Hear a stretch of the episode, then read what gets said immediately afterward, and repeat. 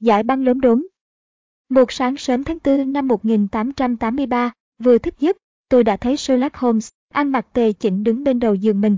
Lệ thường, anh hay dậy muộn, mà theo đồng hồ lúc này chỉ mới 7 giờ 15, tôi ngước nhìn anh, hơi ngạc nhiên, ánh mắt tôi cũng thoáng vẻ bực dọc, vì chính tôi cũng quen dậy muộn.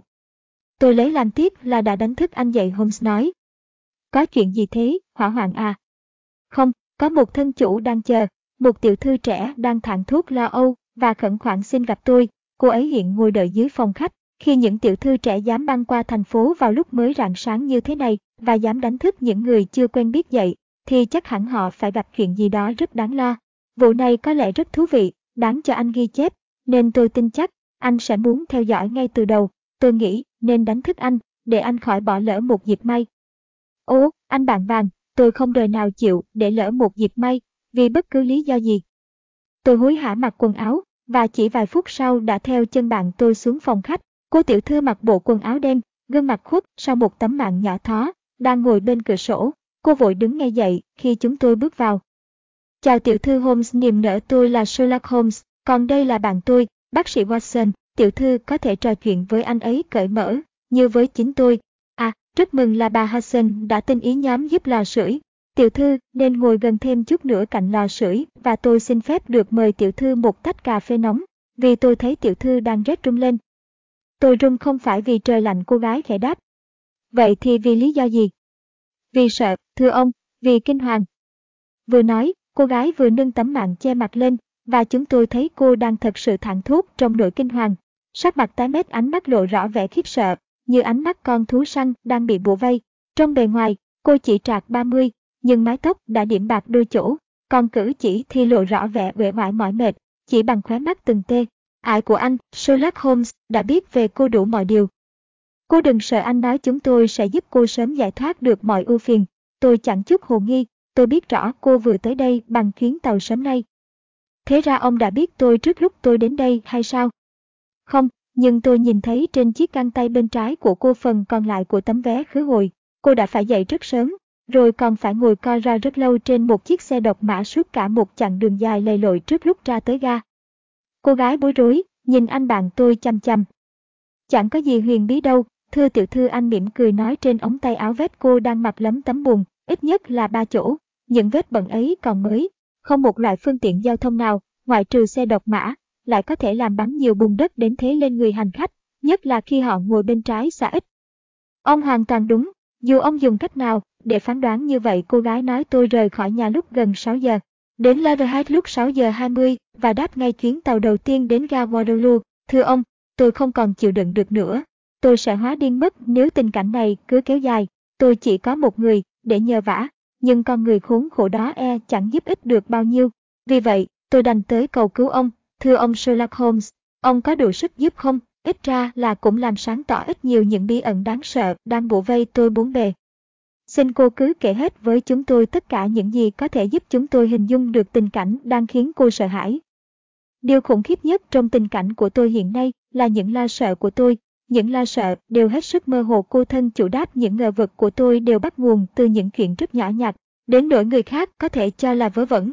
Nhưng tôi nghe đồn chỉ có ông, thưa ông Sherlock Holmes, mới thấu hiểu hết tâm địa hiểm ác của người đời.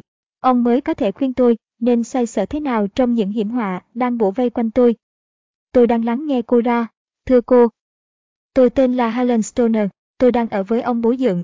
Ông ấy là người cuối cùng còn sống của một dòng họ Saxon lâu đời nhất Anh Quốc, dòng họ Royal xứ Stockmoran, tại cực Tây này, giáp tranh với Surrey. Sherlock Holmes gật đầu. Tôi đã được nghe nói khá nhiều đến cái tên đó anh nói. Có một thời, họ từng là dòng họ giàu có nhất Anh Quốc, lãnh địa họ, ở mạn Bắc, vắt qua cả biên giới, ăn sâu vào tận Berkshire, và ở mạn Tây tận Hampshire. Nhưng vào cuối thế kỷ trước, cả bốn thế hệ liền đã mặc sức phung phí và chẳng buồn làm gì. Trong thập niên 1820, những gì còn sót lại đã bị một gã máu mê cờ bạc nướng hết vào các trò đen đỏ, ngoài trừ một vài mẫu đất và một tòa nhà cũ, xây từ 200 năm trước. Viên điền chủ cuối cùng của dòng họ đành phải lui về cư ngụ tại ngôi nhà nọ, sống cuộc đời thảm hại của một người quý tộc nghèo. Nhưng cậu con trai độc nhất của ông ta, người hiện là bố dựng tôi, hiểu rằng phải tìm cách thích nghi với tình cảnh mới. Ông ấy cố kiếm được một mảnh bằng bác sĩ, rồi lên đường sang Calcutta. Tại đây, Ông ta nhờ có tay nghề và đức kiên nhẫn, nên chẳng bao lâu sau đã được đông đảo khách hàng tín nhiệm. Nhưng rồi nhà ông ta bị mất cắp, khiến ông ta tức đi người, đánh một gia nhân người bản xứ đến chết, và chật vật lắm ông ta mới thoát khỏi bản án xứ giảo. Sau vụ đó, ông ta đã phải chịu cảnh tù tội rất lâu, nên khi được thả ông trở về Anh Quốc trong tâm trạng thất vọng và bi quan. Hồi còn làm bác sĩ ở Ấn Độ, Roylat đã kết hôn với mẹ tôi, bà Stoner, một quả phụ trẻ, vốn là vợ của thiếu tướng Stoner, chỉ huy pháp binh tại Bengal. Tôi và Julia, chị tôi, là hai chị em sinh đôi, hồi mẹ tôi đi bước nữa, hai chúng tôi mới 20 tuổi. Mẹ tôi có một khoản tiền khá lớn, mỗi năm được hưởng không dưới 1.000 bản lợi tức. Bà giao hết khoản tiền đó cho bác sĩ Roylat cai quản, vì hai chị em tôi còn phải sống cùng ông bố dưỡng và dặn ông ta phải chia đôi cho hai chúng tôi khi nào chúng tôi đi lấy chồng. Mẹ tôi qua đời chỉ ít lâu sau ngày. Chúng tôi trở về Anh, bà chết cách đây 8 năm trong một vụ tai nạn hỏa xa gần Crewe. Ngày sau ngày đó, bác sĩ Roy Lott lập tức bỏ ý định ở lại London hành nghề và đưa hai chị em tôi về Stoke Moran, sống tại ngôi nhà được thừa kế. Khoản tiền mẹ tôi để lại thừa đủ chu cấp cho mọi sở thích của chúng tôi và tưởng chừng chẳng có gì ngăn trở chúng tôi sống hạnh phúc. Nhưng đúng vào thời kỳ đó, tính khí bố dựng tôi bỗng thay đổi hẳn. Thay vì kết thân và tới viếng thăm những người hàng xóm, mới đầu rất hồ hởi khi được gặp lại một người thuộc dòng dõi Roy trở về sống tại quê cũ. Ông ta cứ ru rú suốt ngày ở nhà. Ông ta chẳng mấy khi bước ra ngoài, và hệ đi ra đến ngoài, thì lần nào cũng gây gỗ dữ dội với bất cứ ai chạm trán với ông trên đường đi. Cái tính hay có những cơn giận hung hãn đã thành một tật cố hữu của cánh đàn ông dòng họ Roy Và đến đời bố dựng tôi, các tật đó lại càng tăng thêm, có lẽ vì ông ta sống quá lâu ở miền nhiệt đới. Một loạt những vụ ẩu đã tồi tệ đã xảy ra, trong đó có hai vụ đã phải kết thúc ở đồn cảnh sát. Rốt cục, ông ta trở thành nỗi kinh hoàng của cả làng, và dân ở đấy ai cũng vội vã tránh mặt ông ta, vì ông ta có một thế lực phi thường và hoàn toàn không thể tự kiềm chế khi đã nổi cơn thịnh nộ. Bạn bè độc nhất của ông ta là những người Gypsy sống lang thang nay đây mai đó. Ông cho họ dựng lều trại trên mảnh đất nhỏ, diện tích chỉ vài hecta của dòng họ để lại. Ông ấy thích lang thang đây đó cùng họ, có lần vắng nhà hàng tuần. Ông ta cũng thích những giống vật Ấn Độ, được người quen gửi tận bên đó về. Hiện ông đang nuôi một con báo bồm, giống Rita và một con khỉ đầu chó, nòi baboon, suốt ngày đêm thả rông, mặc cho chúng muốn đi đâu thì đi. Dân làng hầu như ai cũng sợ chúng chẳng kém gì chủ chúng. Qua lời tôi kể, chắc ông dễ dàng hình dung được là cảnh sống của chị Julia, đáng thương, và tôi chẳng lấy gì làm sung sùa cho lắm. Không một người giúp việc nào chịu nổi cảnh sống ở nhà chúng tôi, nên từ lâu lắm rồi, hai chị em tôi đã phả. Tự tay làm lấy mọi việc trong nhà, chị tôi đã chết hồi chỉ mới 30 tuổi, và tóc chị ấy cũng đã điểm bạc như tóc tôi. Thế chị ấy đã mất rồi sao? Chị ấy qua đời cách nay vừa tròn 2 năm, chính tôi cũng đang định kể với ông về cái chết của chị ấy. Các ông thấy đấy, cảnh sống mà tôi vừa kể khiến chúng tôi không còn thích giao du với bất cứ ai cùng trang lứa và địa vị. Chị em tôi có một bà dì ruột, sống độc thân, tên là Anuria Westphal, bà ở mạng Harrow, nhưng hòa, hoàng lắm chúng tôi mới được phép đến thăm bà vài ngày. Cách đây hai năm, chị Julia có đến đó đón lễ Noel và đã gặp một thiếu tá hải quân, rồi đến hôn cùng anh ta. Dựng tôi được biết chuyện đó sau ngày chị Julia trở về và không tỏ ý phản đối cuộc hôn nhân ấy. Nhưng rồi hai tuần trước ngày họ định tổ chức hôn lễ, chị Julia đã gặp một việc khủng khiếp đã cướp mất của tôi người bạn tâm tình độc nhất trên đời. Sherlock Holmes nãy giờ ngã người vào lưng ghế, mắt lim dim, đầu tựa trên chiếc cối đặt trên tay vịn của chiếc đi văn. Nghe đến đó, anh bỗng hé mắt nhìn thẳng vào mắt cô gái. Xin cô kể lại chuyện ấy thật cặn kẽ anh nói. Việc này đối với tôi rất dễ, vì mọi điều xảy ra vào khoảng thời gian kinh hoàng đó đều đã khắc sâu vào ký ức của tôi. Tòa nhà chính mà dựng tôi được thừa kế, như tôi vừa kể, rất cũ kỹ, chỉ còn một dãy bên là còn ở được. Sàn của mấy phòng ngủ ở đây toàn là sàn đất nện, mấy phòng khách thì chiếm phần trung tâm tòa nhà. Trong ba phòng ngủ kia, thì phòng đầu là bác sĩ Roylat, phòng thứ hai là của chị tôi, còn phòng cuối thì dành cho tôi. Chẳng phòng nào ăn thông với phòng nào, nhưng cả ba đều có cửa mở ra dãy hành lang chung. Tôi kể như vậy, có được rõ không à? Rất rõ. Cửa sổ ba phòng đều hướng ra phía bãi cỏ. Vào cái đêm kinh hoàng đó, bác sĩ Roylat về phòng rất sớm, nhưng chúng tôi biết ông ấy chưa ngủ, vì chị tôi phải khó chịu, vì cái mùi xì gà Ấn Độ rất nặng mà ông ta quen dùng. Vì vậy, chị ấy rời phòng sang bên tôi, ngồi một lúc, nói chuyện gẫu về cái đám cưới S. Bê tới, 11 giờ thì chị ấy đứng dậy, rời phòng tôi, nhưng ra đến cửa bỗng dừng lại, ngoái nhìn sau lưng, rồi lên tiếng hỏi tôi. Helen, khuya khuya, em có bao giờ nghe tiếng ai đó hít sáo không? Chưa bao giờ tôi đáp. Biết đâu em có thể hít sáo lúc mơ ngủ. Không thể có chuyện đó được, nhưng tại sao chị hỏi thế? Vì mấy đêm gần đây, vào khoảng 3 giờ sáng, đêm nào chị cũng nghe có tiếng huýt sáo rất khẽ và rõ. Chị vốn tỉnh ngủ, nên tiếng động đó khiến chị thức giấc. Chị không thể nói rõ nó từ phía nào đưa lại, có thể là từ phòng bên, mà cũng có thể từ ngoài bãi cỏ vọng vào. Hôm qua, chị đã định hỏi em có nghe thấy không? Không, em không nghe, chắc là đám Gipsy đấy. Có lẽ đúng vậy thật, nhưng nếu quả là từ ngoài bãi cỏ vọng vào thì sao em không nghe thấy, lạ thật. Ô, em ngủ say hơn chị nhiều, thôi, toàn chuyện vớ vẩn không đâu chị ấy mỉm cười, khép cửa phòng tôi, và lát sau tôi nghe thấy tiếng chị lách cách trong ổ khóa phòng chị. Thì ra là vậy Sherlock Holmes nói chị cô và cô bao giờ cũng khóa cửa trước lúc đi ngủ. Vâng. Sao vậy? Hình như tôi đã kể với ông là giường tôi có nuôi thả rông một con báo bồn và một con khỉ đầu chó. Hai chị em tôi chỉ cảm thấy an toàn khi đã khóa trái cửa sau lưng. Tôi hiểu, xin cô kể tiếp. Đêm đó, tôi không thể nào chập mắt được, tôi linh cảm mơ hồ một điều bất hạnh sắp xuống giáng xuống đầu mình. Hai chúng tôi, hẳn ông còn nhớ, là hai chị em sinh đôi, và chắc ông cũng biết, anh em hai chị em song sinh vốn gắn bó với nhau mật thiết như thế nào. Đêm đó quả là một đêm gây rợ, gió rít từng hồi, còn mưa thì xối xả trút nước vào cửa sổ, bất thình lình, trong tiếng gió gào thét bỗng dậy lên một tiếng rú mang dại của một người phụ nữ đang hốt hoảng. Tôi nhận ra ngay, đó là tiếng chị tôi, tôi nhảy vội xuống đất, lao ra hành lang. Lúc đang mở cửa, tôi chợt nghe một tiếng huýt sáo kẻ, đúng như chị tôi kể. Rồi chỉ một lát sau, tiếng rơi đánh sầm của một vật nặng bằng kim loại. Khi tôi chạy sang, tôi thấy cửa phòng chị tôi không khóa, cánh cửa đang từ từ xoay trên bản lề. Tôi kinh hãi, trố mắt nhìn, không biết cái gì sắp xảy ra đây. Dưới ánh đèn treo ngoài hành lang, tôi thấy chị Julia hiện ra sau cánh cửa, mặt trắng bệch vì khiếp sợ.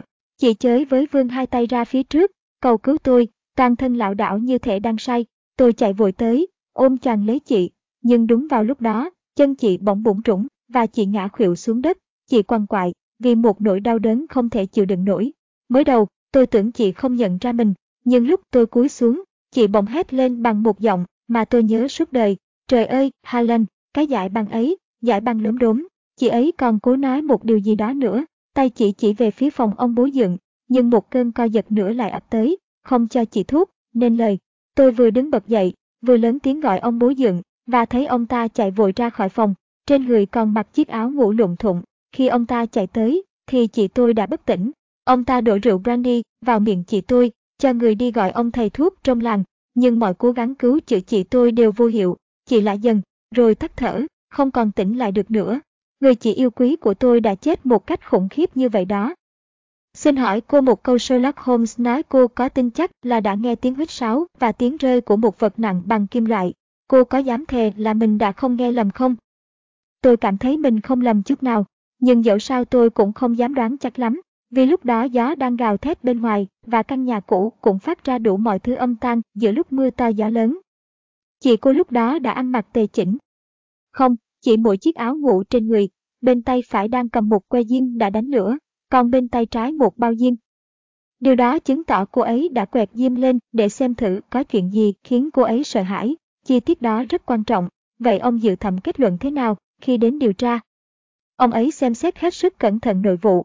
Vì bác sĩ Roylat từ lâu đã là đối tượng khả nghi, nhưng ông ấy không tài nào tìm thấy một chứng cứ gì xác đáng về nguyên nhân cái chết. Cửa phòng được khóa chặt từ bên trong. Bên ngoài cửa sổ còn có thêm một lần cửa gỗ được gá trên những thanh sắt to bản để phòng ngừa kẻ gian. Hơn nữa, đêm nào cũng cài then cẩn thận. Tôi cũng đưa ông ấy đi xem tường vách, tất cả đều vẫn còn vững chãi lắm. Sàn nhà cũng được khám xét kỹ, nhưng vẫn chẳng có dấu hiệu khả nghi nào. Ống khói là sự tuy rộng, nhưng không thể chui qua. Như vậy, chắc chắn là khi xảy ra cái tai họa bi kịch ấy, chị tôi chỉ có một mình trong phòng. Thế khả năng bị đầu độc. Các bác sĩ cũng đã khám nghiệm tử thi, nhưng chẳng thu được một kết quả nào. Vậy, theo cô, lý do gì đã khiến người chị bất hạnh của cô chết thảm khốc như thế? Tôi tin rằng chị ấy chỉ vì quá kinh hoàng và chấn động thần kinh, tuy không thể hình dung nổi điều gì đã khiến chị ấy sợ hãi đến mức đó. Hôm đó, đám gypsy có mặt trong địa phận trang trại không? Có, họ hầu như lúc nào cũng ở gần trang trại. Này, vậy cô nghĩ gì về giải băng, giải băng lốm đốm, mà chị cô có nhắc tới? Có lúc tôi nghĩ đó chỉ là những lời vô nghĩa trong cơn mê sảng của chị tôi, nhưng có lúc tôi cho rằng có lẽ chị tôi muốn nói tới một loại băng đảng gì đấy, chắc là tới đám người Gypsy. Cũng có thể là thứ khăn trùm sặc sỡ mà dân Gypsy hay dùng đã khiến chị ấy thốt ra hai chữ lốm đốm kỳ gì đó. Holmes lắc đầu như có ý không chút nào thấy thỏa mãn. Còn có một cái gì khác nữa kia anh nói xin cô kể tiếp đi. Hai năm trôi qua kể từ ngày đó, và cuộc sống của tôi càng trở nên lẻ loi, cô độc hơn bao giờ hết. Nhưng tháng trước, một anh bạn thân mà tôi quen biết từ nhiều năm đã ngỏ lời cầu hôn tôi.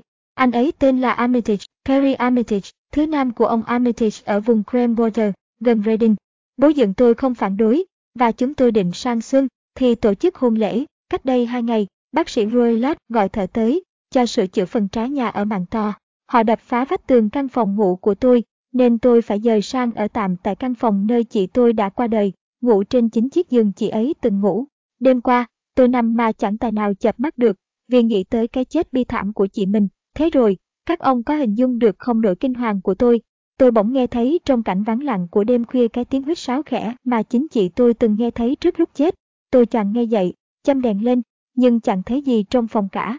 Tôi quá hoảng sợ, nên không thể lên giường ngủ tiếp, đành mặc sẵn quần áo, ngồi chờ, thấy trời vừa sáng, tôi vội lên đường đến gặp ông ngay, để cầu cứu ông. Cô đã xử sự rất khôn ngoan, bạn tôi nói, nhưng cô đã kể hết chưa? Thưa ông, hết rồi. Chưa đâu, cô rồi lá dạ, cô đang bao che cho ông bố dưỡng của cô đấy. Sau kia, ông muốn ám chỉ điều gì? Thay vì câu trả lời, Holmes kéo cao ống tay áo của cô thân chủ lên, năm vết đỏ bầm, dấu của năm ngón tay, nổi rõ trên cổ tay trắng muốt của cô gái. Cô bị ông ta đối xử tàn tệ quá Holmes nói. Cô gái đỏ bừng mặt, kéo vội ống tay áo xuống để che cái cổ tay bị bầm. Ông ấy là hạng người cục súc cô nói sức lực như hộ pháp, và chắc không lường hết được sức mạnh của mình. Cả ba chúng tôi ngồi im lặng hồi lâu, Holmes thì cầm lên hai tay, nhìn chăm chăm ngọn lửa cháy trong lò. Mãi sau, anh mới lên tiếng. Vụ này thật bí ẩn, có tới hàng trăm tình tiết tôi đang muốn biết rõ trước lúc quyết định phương hướng hành động. Chúng ta đừng để mất thời gian.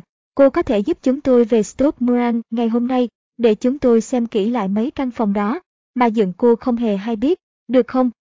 Được ạ, à, vì ông ấy có nói là hôm nay phải lên London thu xếp một số công việc gì đó hết sức hệ trọng, chắc ông ta sẽ vắng nhà suốt ngày, nên không ai cản trở các ông đâu.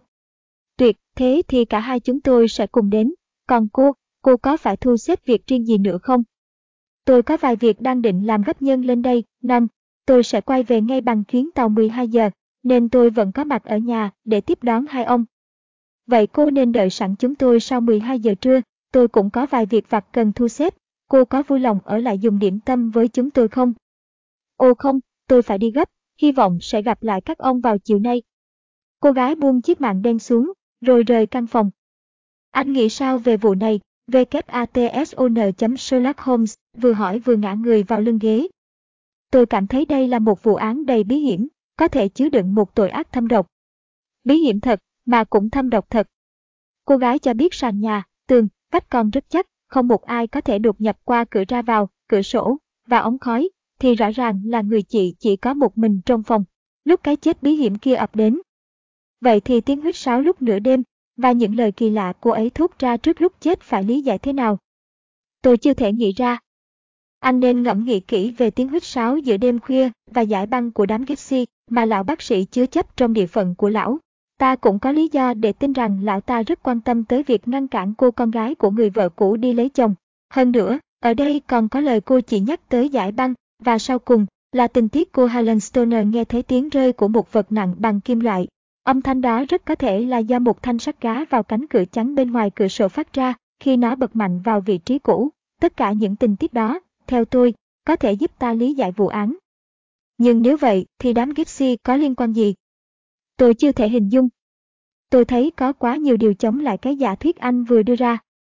Tôi cũng nghĩ vậy, chính vì lý do đó nên hôm nay chúng ta phải tới tận nơi, tới Stockman.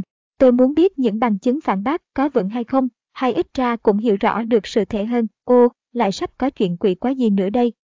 Cửa phòng bật mở, và một người đàn ông cao lớn vạm vỡ xuất hiện. Ông ta cao đến nỗi mũ gần chạm vào thanh ngang trên cùng của khung cửa, và to ngang tới mức choáng gần hết cả bề rộng cửa ra vào. Mặt ông ta to bè, nhăn nheo, sạm nắng, và hằng sâu những dấu tích của đủ mọi thứ dục vọng quỷ quái.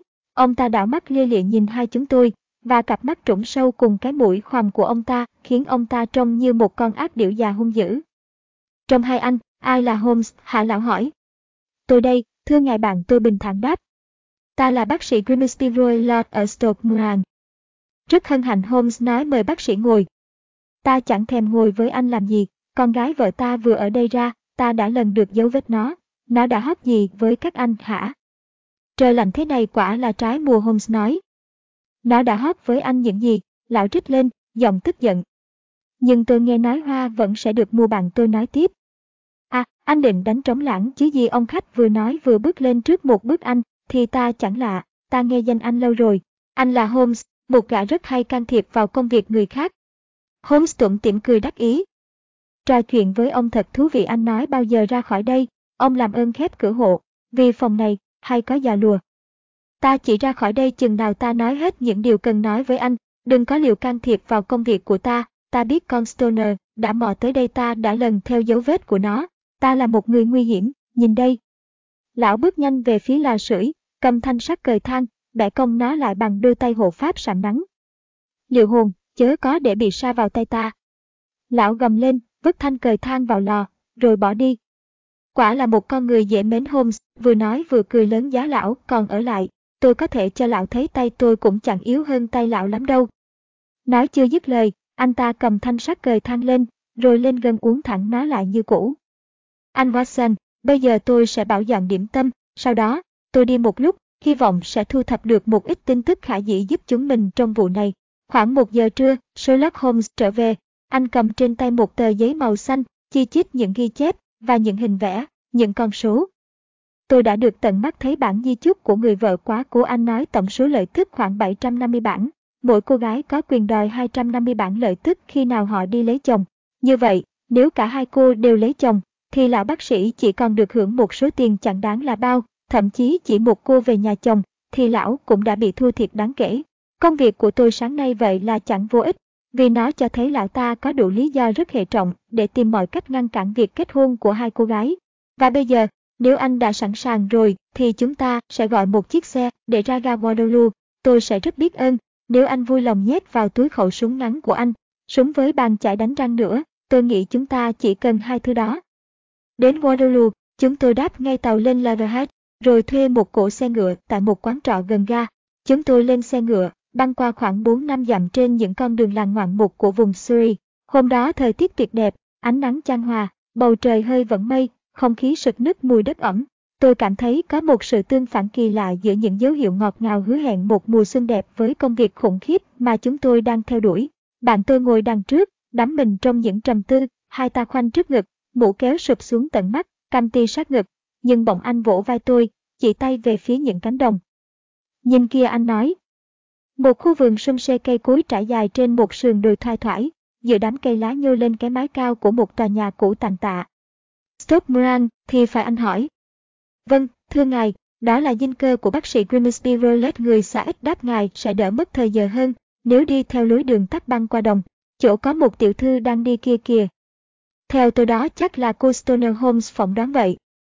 Chúng tôi xuống xe, trả tiền và chiếc xe ngựa lại lóc cốc quay về Leatherhead. Chào cô Stoner Holmes nói. Thân chủ chúng tôi chạy vội lại đón chúng tôi, vẻ mặt mừng rỡ. Tôi rất mong hai ông cô reo lên, ân cần siết tay chúng tôi bác sĩ Roy đã lên London và khó có thể quay về trước tối nay. Chúng tôi đã có hân hạnh được gặp bác sĩ Roy Holmes nói, và anh vắn tắt thuật lại những gì đã diễn ra, cô Stoner tái mặt khi biết chuyện đó. Trời ơi cô kêu lên vậy là lão đã theo sát gót tôi.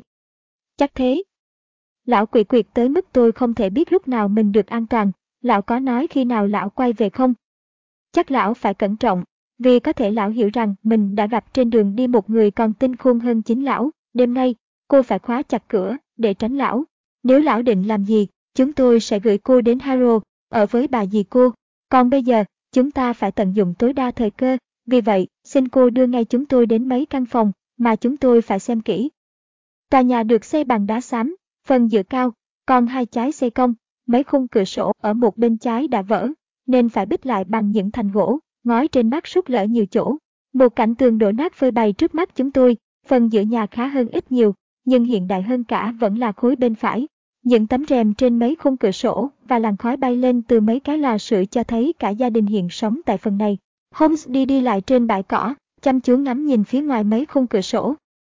Tôi đoán cửa sổ này là cửa phòng ngủ trước đây cô sử dụng, cái chính giữa là phòng của chị cô, còn cái kế cận với tòa nhà chính là phòng của bác sĩ Roy Lott, đúng không, thưa cô? Vâng, đúng rồi, nhưng tôi hiện phải ngủ tại căn giữa. Chỉ tạm thời trong lúc sửa chữa thôi, nếu tôi không lầm. À Luân Tiện cũng xin hỏi, hình như chẳng việc gì phải sửa chữa gấp như vậy, thì phải, vì tôi thấy bức tường ở đầu nhà còn chắc lắm mà. Đúng vậy, tôi tin chắc đó chỉ là cái cớ để bắt tôi phải chuyển phòng thôi. À, có. Hệ đúng thế thật, này, mặt trong cái trái hẹp này có một dãy hành lang, mà cả ba phòng ngủ đều ăn thông ra, phải không? Bên phía đó chắc cũng phải có cửa sổ chứ. Vâng, nhưng nhỏ lắm, nhỏ đến nỗi không một ai có thể chui qua được. Vậy là từ mặt đó, không một ai có thể lọt vào phòng hai chị em cô, nếu đêm nào các cô cũng khóa chặt cửa, bây giờ, cô làm ơn vào phòng cô và đóng chặt mấy cánh cửa chắn lại nhé. Cô Stoner làm theo lời Holmes và anh cố tìm mọi cách thử mở cánh cửa trắng nhưng vô hiệu. Hôm anh nói giả thuyết đầu của tôi như vậy là đã bị loại bỏ, không một ai có thể chiêu qua ngã này, nếu cửa trắng đã bị cài chặt. Được rồi, bây giờ thì ta thử vào phía trong, xem có phát hiện được gì mới không. Một cánh cửa nhỏ bên hông dẫn vào hành lang, mà cửa của ba phòng ngủ đều ăn thông ra. Chúng tôi vào căn phòng thứ nhì, hiện là phòng ngủ của cô Stoner, và cũng là nơi chị cô đã gặp tai họa. Đó là một căn phòng nhỏ, đủ tiện nghi, trần thấp, và có một lò sưởi lớn, một cái tủ gỗ nâu đựng quần áo, có ngăn kéo, kê ở một góc phòng, còn góc kia là một cái giường trắng hẹp và một cái bàn con đặt bên trái cửa sổ. Hết thảy những thứ vừa kể cùng hai chiếc ghế dựa là toàn bộ đồ đạc trong phòng, nếu không kể tới tấm thảm trải giữa sàn. Holmes đặt vào góc phòng một chiếc ghế, ngồi xuống im lặng nhìn quanh toàn bộ căn phòng, không bỏ sót một chi tiết nào. Sợi dây kéo chuông này ăn thông vào đâu mãi sau, anh mới lên tiếng, tay chỉ vào một sợi dây giật chuông cỡ lớn buông thõng xuống sát đầu giường. Đối với phòng người quản gia, trông có vẻ mới hơn mọi thứ vật dụng trong phòng. Vâng, vì mới được lắp cách đây vài năm. Chắc chị cô đòi mắt. Không tôi chẳng bao giờ thấy chị tôi giật chuông cả, chúng tôi toàn tự tay làm lấy mọi việc, vì nhà không nuôi người hầu. Xin lỗi cô mấy phút nhé, tôi muốn xem kỹ thêm sàn căn phòng một chút. Anh bò tới bò lui, xem xét cẩn thận từng đường rãnh những tấm ván lát sàn. Cuối cùng, anh đến cạnh giường ngủ, nhìn chăm hăm một, úp, rồi lại đưa mắt nhìn bức tường từ trên xuống dưới rồi từ dưới lên trên, đoạn, anh cầm lấy dây chuông giật mạnh một cái. Sao không nghe chuông reo gì cả, thậm chí nó cũng chẳng được nối vào sợi dây thép kéo chuông, lạ thật, cô nhìn kìa, sợi dây thậm chí chỉ buộc vào một cái móc sắt nằm ngay phía trên cửa thông gió. Thật vô lý quá, vậy mà lâu nay tôi chẳng để ý. Rất kỳ lạ Holmes, vừa lẩm bẩm, vừa giật sợi dây căn phòng này có một vài điểm rất kỳ quặc. Chẳng hạn, gã thợ xây hẳn phải điên rồi lắm mới trổ cửa thông hơi sang phòng bên cạnh, lẽ ra hắn có thể trổ ra ngoài, cũng chỉ mất chừng ấy công thôi. Cái này cũng mới làm gần đây cô tiểu thư nói. Chắc làm cùng lúc với sợi dây kéo chung Holmes nhận xét. Vâng dạo đó có một số thay đổi nhỏ trong nhà. Cô Stoner, cô vui lòng cho chúng tôi sang phòng ông bác sĩ xem qua một chút. Phòng bác sĩ Roylott rộng hơn phòng hai cô con riêng của bà vợ trước, nhưng đồ đạc bài trí rất đơn sơ, chỉ có một cái giường, một giá sách nhỏ bằng gỗ, một cái ghế bành kê cạnh giường, một giá sách nhỏ bằng gỗ, một cái ghế bành kê cạnh giường, một cái ghế xếp đặt sát tường, một cái bàn tròn và một tủ sách lớn. Holmes thông thả đi quanh phòng, xem hết sức kỹ lưỡng từng món đồ đá. Tủ này đựng gì Holmes vừa hỏi gõ vào chiếc tủ sắt. Giấy tờ làm ăn của bố dựng tôi. Ô, thế ra cô đã có dịp nhìn vào bên trong. Chỉ một lần duy nhất, cách đây vài năm, tôi nhớ là trong tủ đầy ắp giấy tờ. Ông ta có nuôi gì trong đó không, như mèo chẳng hạn? Không, ông hỏi gì là thế? Thế thì cô nhìn đây anh cầm lên một cái đĩa lát tách nhỏ, đựng sữa, đặt trên nắp tủ. Không, chúng tôi không nuôi mèo, nhưng có một con báo bồm và một con khỉ đầu chó. À, vâng, dĩ nhiên, báo bồm chẳng qua chỉ là một con mèo lớn xác thôi, nhưng tôi nghĩ rằng địa sử nhỏ này e khó lòng chưa cấp đủ cho con vật đó. Còn một điểm nữa tôi muốn làm sáng tỏ. Anh lấy kính lúp ra soi lên mặt chiếc ghế gỗ, xem xét mặt ghế hết sức kỹ lưỡng. Cảm, nơ cô, thế là rõ rồi anh vừa nói vừa đứng dậy, cất chiếc kính lúp vào túi cha, món này lý thú đây. Vật khiến anh chú ý là chiếc roi nhỏ, treo trên góc giường. Tuy nhiên, chiếc roi ấy bị uốn cong ở đầu mút, rồi thắt lại thành một vòng tròn. Watson, anh nghĩ gì về món này? Đó chỉ là một cái roi cũng bình thường thôi, có điều tôi không hiểu tại sao lại thắt vòng ở đầu mút. Chẳng bình thường lắm đâu, anh không thấy sao, tôi nghĩ tôi xem xét xong rồi đấy, cô Stoner ạ, điều hết sức hệ trọng là từ bây giờ, cô nhất nhất phải làm đúng những điều tôi khuyên. Vụ này nghiêm trọng lắm, ta không được chần chưa một phút nào nữa, tính mạng của cô tùy thuộc cô đấy. Tôi xin phó thác hết cho ông. Trước hết, đêm nay cả hai chúng tôi phải ở lại trong phòng cô, cả tôi lẫn cô Stoner đều kinh ngạc trố mắt nhìn anh. Vâng, phải như thế mới được, để tôi cắt nghĩa, chắc ở đằng kia là cái quán trọ của vùng này. Vâng, đó là quán trọ Grand Inn. Rất tốt, từ đó nhìn sang có thể thấy được cửa sổ căn phòng cô không? Thấy được chứ? Khi nào bố dựng cô về, cô không được ra khỏi phòng, lấy cớ là cô bị nhức đầu. Bao giờ nghe thấy lão sửa soạn đi ngủ, thì cô hãy mở ngay cửa sổ, đặt lên bậu một ngọn đèn, để báo hiệu cho chúng tôi, xong xuôi, cô mang hết những gì mình cần sang bên phòng cũ của cô. Tôi tin chắc rằng, tuy đang sửa chữa, cô vẫn có thể nghỉ tạm một đêm bên đó. Vâng, chuyện đó chẳng có gì khó. Phần còn lại cô cứ để mặc chúng tôi lo liệu. Nhưng các ông sẽ làm gì?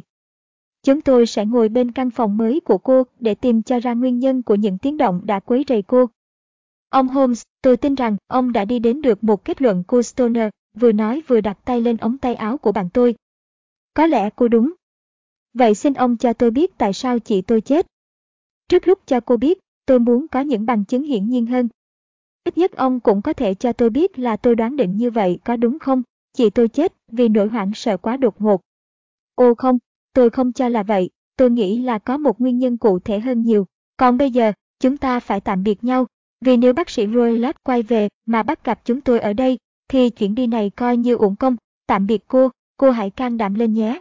Nếu cô làm đúng những gì tôi dặn, cô có thể tin rằng chúng tôi sẽ sớm loại bỏ những hiểm họa đang rình rập cô. Sherlock Holmes và tôi thuê một phòng ngủ và một phòng khách tại quán trọ Grand Inn. Cả hai đều nằm ở tầng trên cùng, nên chúng tôi có thể nhìn rõ dãy nhà đang được sử dụng trong trang trại Stockman. Vào lúc nhá nhem tối, chúng tôi thấy chiếc xe ngựa chở bác sĩ Grimsby Roylott chạy ngang qua cửa sổ phòng trọ, vóc người lão trông càng cao lớn bên cạnh cậu xa ít bé nhỏ. Đến cổng, cậu đánh xe loay hoay một lúc mới mở được hai cánh cổng sắt nặng, và chúng tôi nghe được cái giọng khàn của bác sĩ Roylott gầm lên, trong khi lão giận dữ khua hai nắm đấm trước mũi cậu xa ít, cổ xe chạy qua cổng, và chỉ một lát sau, chúng tôi đã thấy giữa lùm cây lóe lên một ánh đèn mới thắp trong một phòng khách tại nhà lão. Watson à, quả tình tôi chưa dám chắc đêm nay có nên đưa anh đi cùng hay không Holmes nói khi chúng tôi đang ngồi bên nhau trong bóng tối tình hình chắc sẽ nguy hiểm lắm. Tôi có thể giúp ích cho anh chút nào không?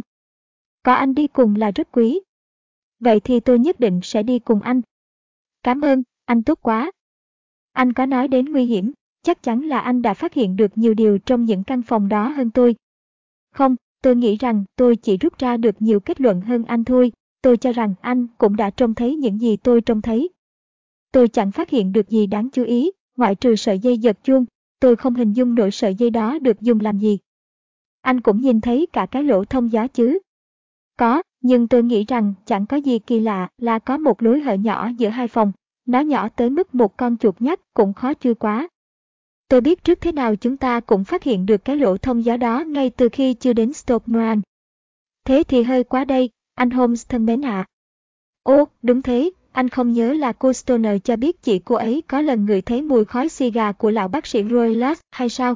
Điều đó cho thấy ngay rằng giữa hai căn phòng tất phải có một lối thông sang nhau, có điều cái lối thông đó phải rất nhỏ. Nếu không TH, viên dự thẩm đã nhận thấy, tôi rút ra kết luận, đó chỉ là một cái lỗ thông gió. Nhưng cái lỗ đó thì phỏng có hại gì? Ô, ít ra cũng có sự trùng khớp đáng lưu ý giữa các sự việc. Người ta trổ một cái lỗ cửa thông gió ngay phía trên đầu giường, người ta treo một sợi dây giật chuông lên. Thế là cô gái ngủ trên cái giường kia chết, anh không thấy sự trùng khớp đó là kỳ lạ.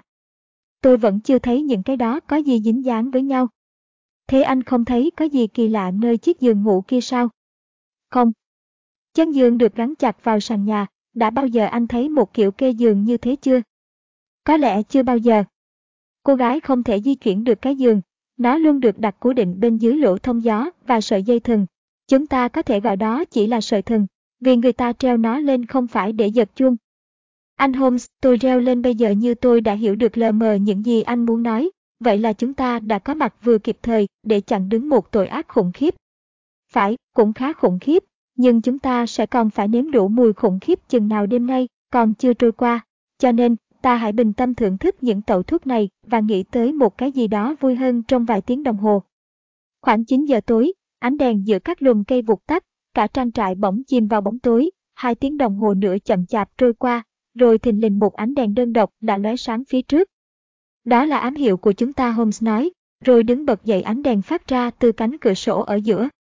Lát sau, chúng tôi đã xuống đường, trời tối, gió lạnh quạt vào mặt, ánh đèn vàng ạch đằng trước soi đường cho chúng tôi trong đêm tối. Chúng tôi lách qua giữa những gốc cây, đến chỗ bãi cỏ, rồi băng qua nó. Khi chúng tôi sắp trèo qua cửa sổ, thì từ trong những bụi rậm gần đó bỗng lao tới một quái vật tựa như một đứa bé dị dạng. Nó giơ mình xuống đất, trụ lại trên bốn cẳng chân co quắp, rồi lao qua bãi cỏ, mất hút vát bóng đêm. Trời ơi tôi rỉ tai Holmes anh, ó trông thấy gì không? Trong khoảng một phút đồng hồ Holmes cũng hoảng sợ như tôi, rồi anh cười khẽ và thi thầm vào tai tôi. Một cơ ngơi thật khả ái, con khỉ đầu chó đó. Tôi đã quên khuấy mất lũ gia súc kỳ quặc của lão bác sĩ hiểm độc, thú thực, tôi cảm thấy nhẹ cả người khi nói gương Holmes, cởi giày và trèo qua cửa sổ vào phòng. Bạn tôi khẽ đóng cánh cửa chắn lại, đặt ngọn đèn lên bàn, rồi đảo mắt nhìn quanh phòng. Mọi thứ vẫn yên nguyên như hồi chiều. Rồi anh rón rén tiến lại gần tôi, rỉ tai tôi, giọng khẽ đến mức khó lòng nghe rõ được từng lời. Chỉ một tiếng động nhỏ nhất cũng có thể khiến những dự tính của chúng ta tiêu ma. Tôi gật đầu để cho Holmes biết là tôi đã nghe thấy. Chúng ta phải tắt đèn ngay, lão có thể phát hiện được ánh sáng qua lỗ cửa thông gió trên kia. Tôi lại gật. Nhớ đừng ngủ gật nhé, mạng sống của anh đang tùy thuộc vào đó, chuẩn bị khẩu súng, để khi cần, ta có thể ra tay, tôi sẽ ngồi ở mép giường, còn anh, hãy ngồi tạm xuống chiếc ghế kia. Tôi lấy khẩu súng ngắn ra, đặt lên góc bàn, Holmes có mang theo một cây gậy dài, mảnh, anh đặt nó lên mặt giường, sát bên tầm tay. Cạnh đó, anh đặt một bao diêm và một cây nến, xong xuôi, anh tắt đèn, và chúng tôi ngồi im trong bóng tối. Chắc chẳng bao giờ tôi quên được cái đêm mất ngủ khủng khiếp đó, tôi không thể nghe được một âm thanh nào, thậm chí cả tiếng thở. Tôi biết bạn tôi đang ngồi cách mình mấy bước, mắt mở trừng trừng, và cũng đang trong trạng thái thần kinh căng thẳng như tôi. Cánh cửa chắn ngăn hết mọi thứ ánh sáng, chúng tôi ngồi trong bóng tôi dày đặc, Bên ngoài chốc chốc lại vọng vào tiếng chim ăn đêm, và có một lần vang lên một tiếng hú dài từ tiếng mèo kêu, hẳn là con báo bồm, đã được thả. Từ xa vẳng lại tiếng chuông nhà thờ điểm giờ, cứ 15 phút lại buông một tiếng trầm trầm, ôi, những khoảng thời gian 15 phút đó sao, mà dài thế. Đồng hồ điểm 12 giờ, 1 giờ, 2 giờ, rồi 3 giờ, và chúng tôi vẫn im lặng ngồi đợi xem điều gì sẽ xảy ra. Bỗng một ánh lửa, lóe lên từ bên kia lỗ cửa thông gió, rồi vụt biến mất ngay, sau đó mùi dầu cháy và mùi sắt nung khé thạc bay sang, ai đó ở phòng bên đã châm đèn. Tôi nghe một tiếng di động rất khẽ, rồi tất cả lại chìm vào im lặng. Tuy mùi khét mỗi lúc một nồng nặc, suốt nửa giờ tôi căng tai nghe ngóng. Rồi thình lình tôi nghe một tiếng động khác, rất khẽ, tựa như tiếng luồng hơi nước thoát ra từ một ấm đun nước. Đúng vào lúc tôi nghe thấy âm thanh đó, thì Holmes đứng bật dậy, đánh diêm và giận dữ vụt cây gậy tới tấp vào sợi dây giật chuông. Anh có thấy nó không? VKATSON.anh trích lên anh có thấy nó không? Nhưng tôi chẳng thấy gì cả. Vào lúc Holmes đánh diêm, tôi nghe thấy có tiếng huýt sáo khẽ, nhưng rõ.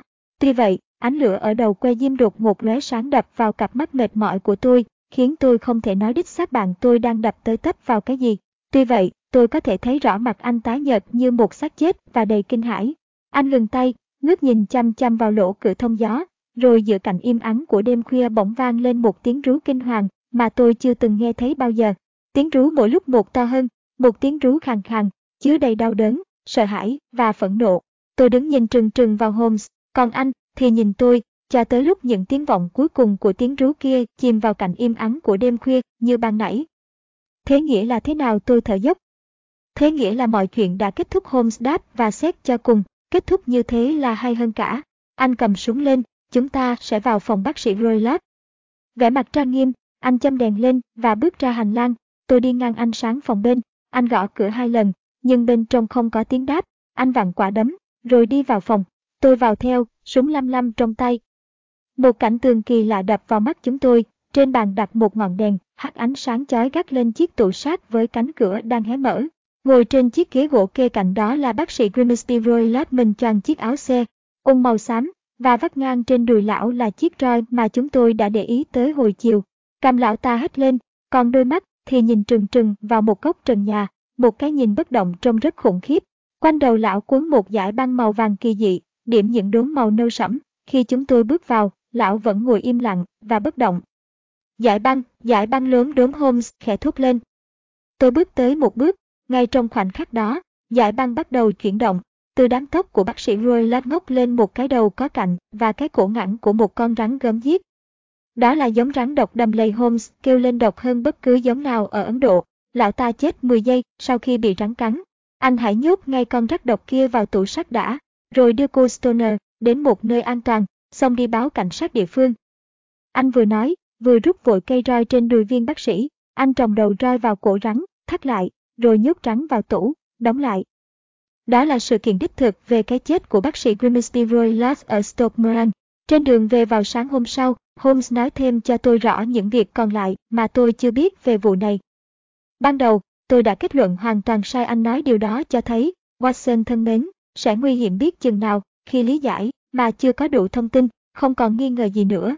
Chính việc cô gái tội nghiệp nọ đã dùng giải băng để diễn tả những gì cô trông thấy nhờ ánh sáng của que diêm. Và cả sự có mặt của đám Gypsy trong trang trại hai thứ đó đã gợi ra trong đầu tôi một ý nghĩ hoàn toàn sai lầm. Nhưng tôi đã gạt bỏ ngay giả thuyết đó khi hiểu rõ rằng không thể có một hiểm họa nào đe dọa cô ấy từ phía cửa sổ và cửa ra vào. Ý nghĩ của tôi nhanh chóng đổ dồn vào cái lỗ thông gió và sợi dây giật chung thõng xuống đầu giường. Như tôi đã có lưu ý với anh, tôi còn phát hiện thêm được rằng sợi dây nọ chỉ là đồ giả và chiếc giường ngủ bị gắn chặt vào gỗ lát sàn. Những chi tiết đó khiến tôi nghĩ ngay sợi dây kia chỉ là một thức cầu nối, giúp cho một vật đi từ lỗ thông gió xuống giường ngủ. Tôi đoán đó phải là một con rắn, vì biết lão bác sĩ có nhận một số giống vật từ Ấn Độ gửi sang. Tôi cảm thấy hình như mình đã lần ra đầu mối. Rồi tôi nghĩ tới tiếng huyết sáo, dĩ nhiên lão phải gọi con rắn kia về trước khi trời sáng, để khỏi bị nạn nhân phát hiện.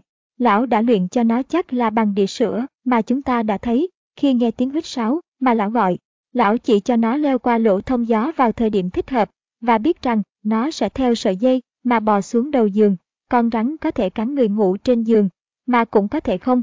Đêm đêm, cô gái có thể thoát chết trong vòng một tuần, nhưng sớm muộn gì rồi cũng bị nó cắn. Tôi đã đi đến những kết luận đó trước khi đặt chân vào phòng lão. Khi quan sát mặt ghế, tôi thấy lão hay đứng lên đó. Lão nhất thiết phải làm vậy, vì không thể nào với tay tới lỗ cửa thông gió sát trên trần nhà, cái tủ sắt, đĩa sữa và ngọn roi đã đủ để xua tan những ngờ vực còn lãng vãng trong trí tôi.